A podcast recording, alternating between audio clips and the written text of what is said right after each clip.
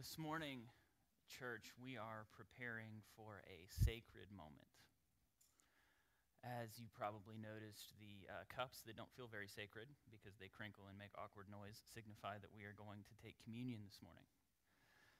This morning, we get to participate in a moment that for thousands of years, people who follow Jesus, people who've trusted their lives to the work of Christ on the cross and have lived in his way, have physically, emotionally, and spiritually reminded themselves in this act that Christ commanded of his sacrifice and of his way. It's a beautiful thing.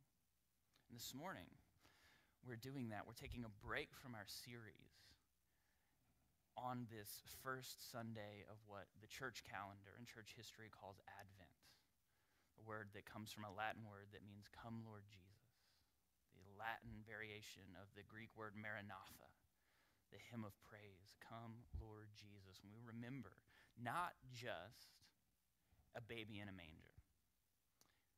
It's easy in a season like this to miss the grandeur of what we celebrate in the simplicity or oversimplification of what we acknowledge. Jesus came in a manger. But what we acknowledge, what we celebrate, is not his birthday. What we celebrate is what theologians call the incarnation a mystery, a paradox, a contradiction that God became human, fully God and fully human at the same time.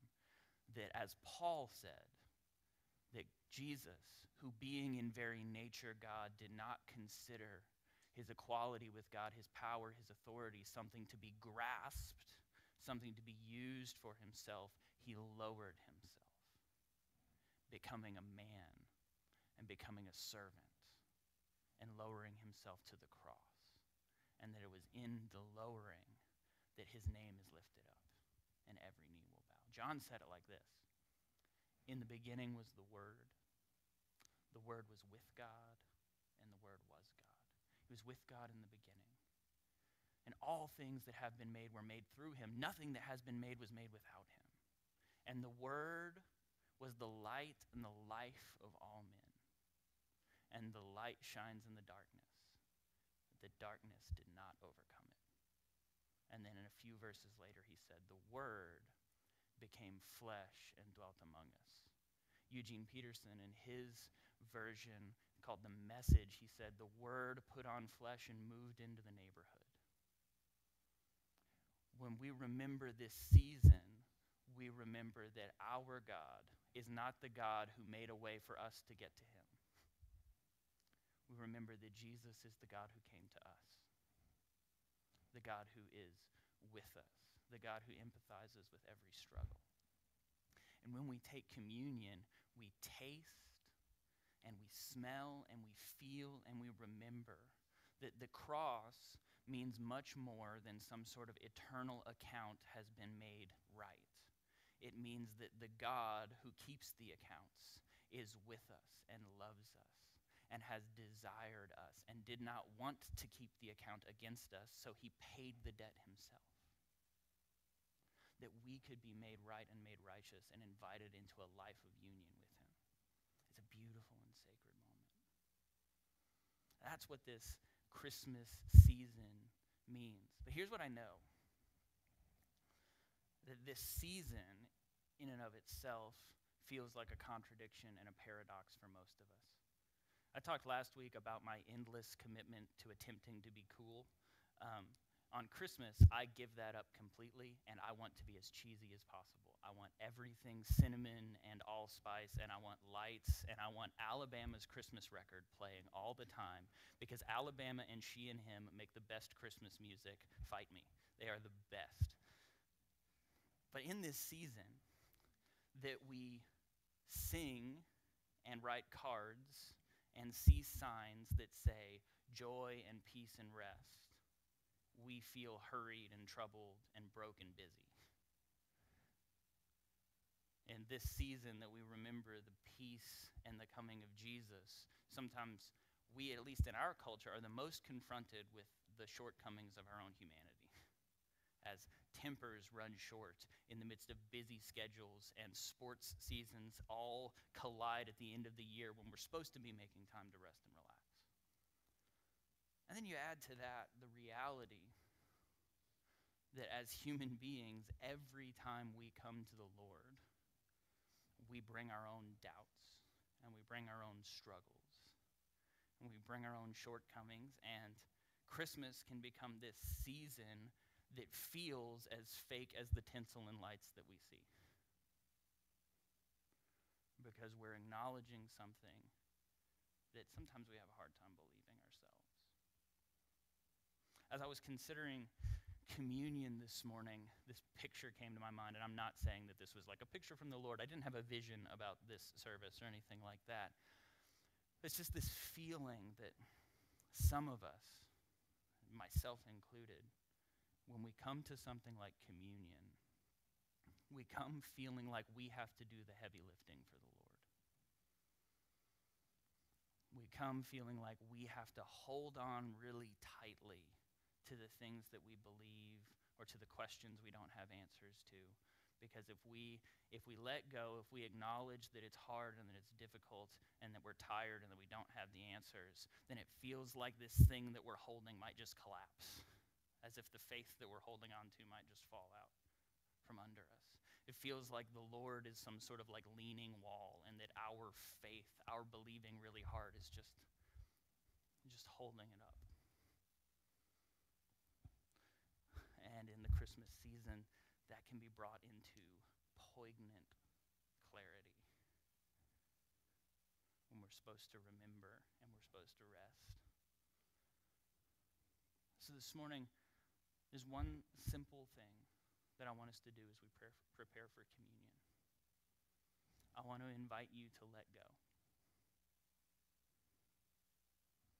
There are some of us in this room, you have got genuine doubts that you come into a service and you see other people and and you wonder maybe this whole faith thing is just for them and I will never get what they have. Some of us in this room, you've got like genuine epistemic, like big, big question doubts. Does, does God exist? Does, can I trust this Bible? But you're afraid to ask those questions because you feel like asking the question means you don't believe. Some of us here, you've got, you've got struggles that bring shame and fear and hurt into your life that you do not want to admit to anyone that you do not want to acknowledge that they're real. So you hold on and you hold tight and you shove those things down and you convince yourself if I can go this week without caving, if I can go another day without giving in, if I can go another month without stumbling, then it will be fine. And it's all this attempt to keep everything in line for the Lord as if He needs us to do the heavy lifting.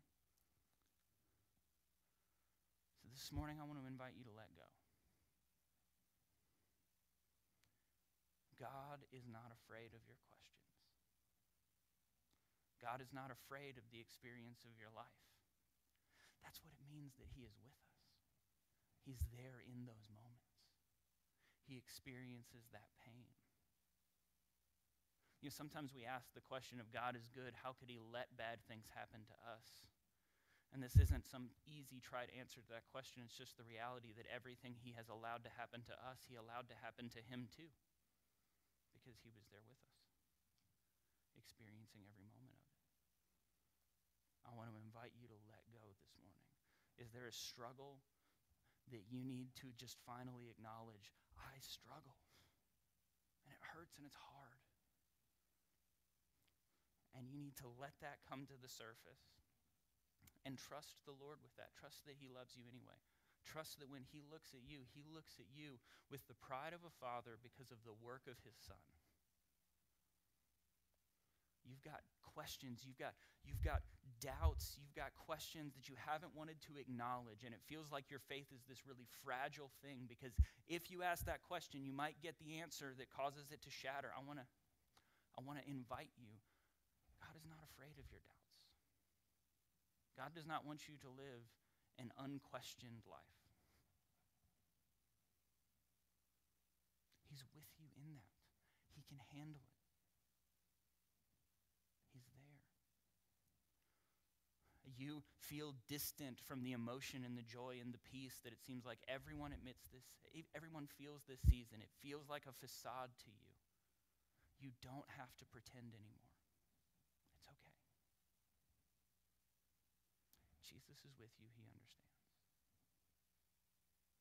In a few moments, we're going to take communion together and we're going to remember. The beauty of this moment of memory is that we don't have to to have an emotional experience, to taste, and to acknowledge.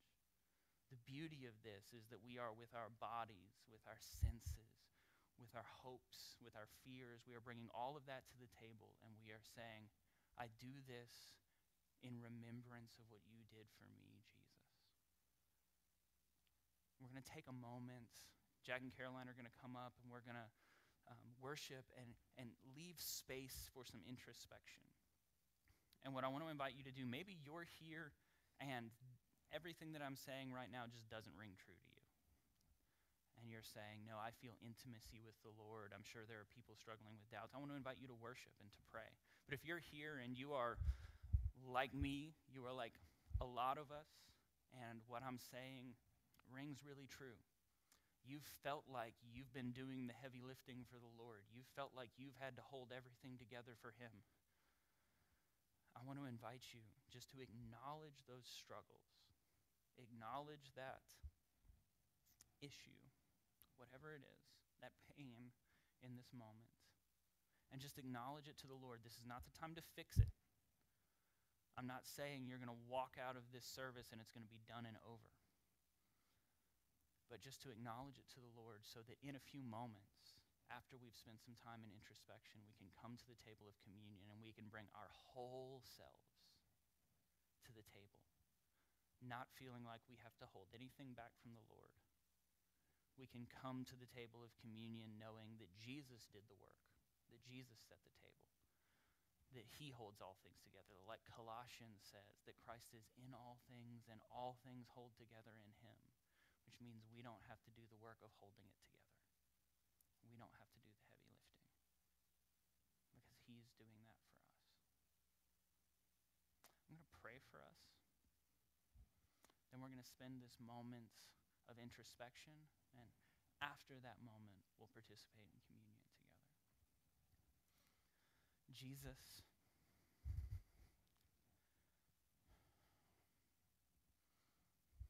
I acknowledge that even now you have proven your faithfulness to me time and time again, and there are still things I have a really hard time believing you are going to do.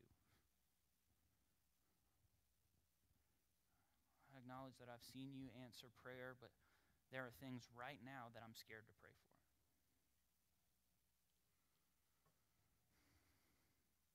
God, as we've already sung, that you look at us with the pride of a father. You look at us through the eyes of your mercy because of the work of Jesus on the cross, that we can trust you. I ask that you would gently, in the kind way that you always do, that you would bring those fears, those things to our mind, and that you would whisper to our hearts, It's okay. I'm with you. It's okay. I already knew. It's okay we would be able to trust those things to you. Not that the problem would be fixed in this moment, but that we would not have to hide or pretend anymore with you. Show us our hearts now, Jesus.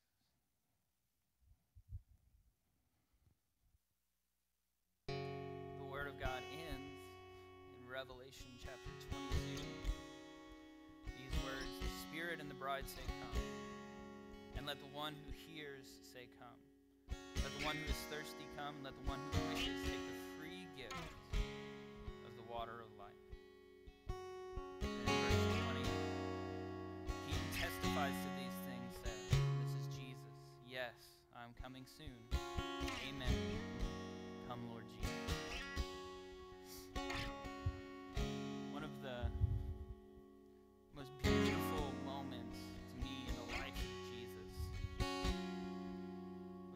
said these words He said, Come to me, all you who are weary. For my yoke is easy, and my burden is light. The burdens we carry. Difficult, but the yoke of the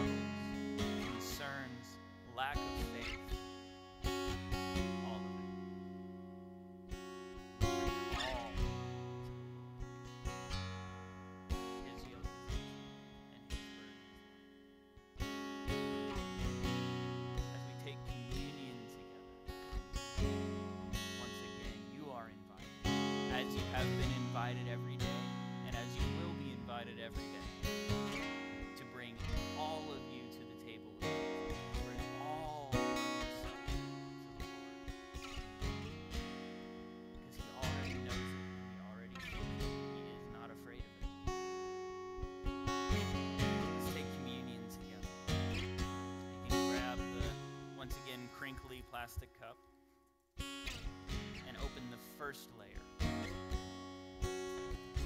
On the night that Christ was betrayed,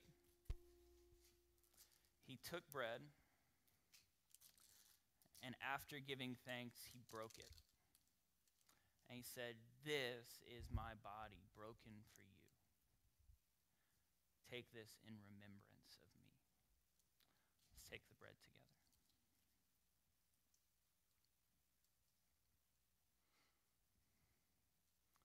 In the same way, after giving thanks, he took the cup. And he said, This is the blood of a new covenant, poured out for the salvation of many. As you drink the juice, do this in remembrance of Jesus. Let's take the cup together.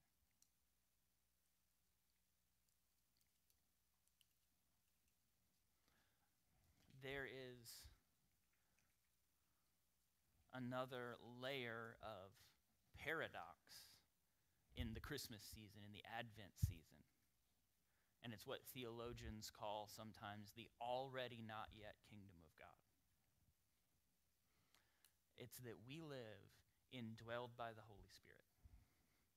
We live empowered by the Holy Spirit. We live in a glimpse and glimmer of the life we were created for.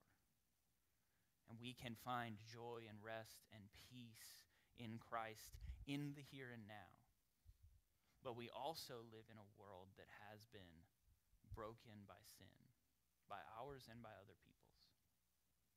We live in a world in which there are things that do not line up and don't work right. But we do not live forever in that world. Because as we say, Come, Lord Jesus, we remember that God became one of us, and we also remember that He is returning to make all things right. So we are thankful for what we have received, and we have hope in the face of everything because of what is coming. Because we can always and forever trust and rest in the fact that every pain we experience is just a flash in the pan compared to the glory coming when our good King makes all things new, when he redeems and restores everything, so that there are no more tears of sadness, but there is joy in his presence. As we worship and end this service together, let's do so with joy. We've acknowledged a lot of pain this morning. And that's right to do in the presence of the Lord because the presence of the Lord and the community of his people is a safe place to do that. But now let's intentionally turn our hearts and our minds to the hope that sin has been dealt with in the death and resurrection of Jesus, and it will be extricated, and all will be made new in the resurrection that is to come. We have a hope and a joy that is now and still coming and we can worship with joy and confidence before the Lord because of that. Jesus, we thank you that in the midst of the paradox that we live in, that we can live in the knowledge of your love, in the joy of your kingdom, in the peace of your promises. That we can trust our whole selves to you. God, I thank you that you, as you invite us trust ourselves to you, that you became one of us. Let your love be our joy.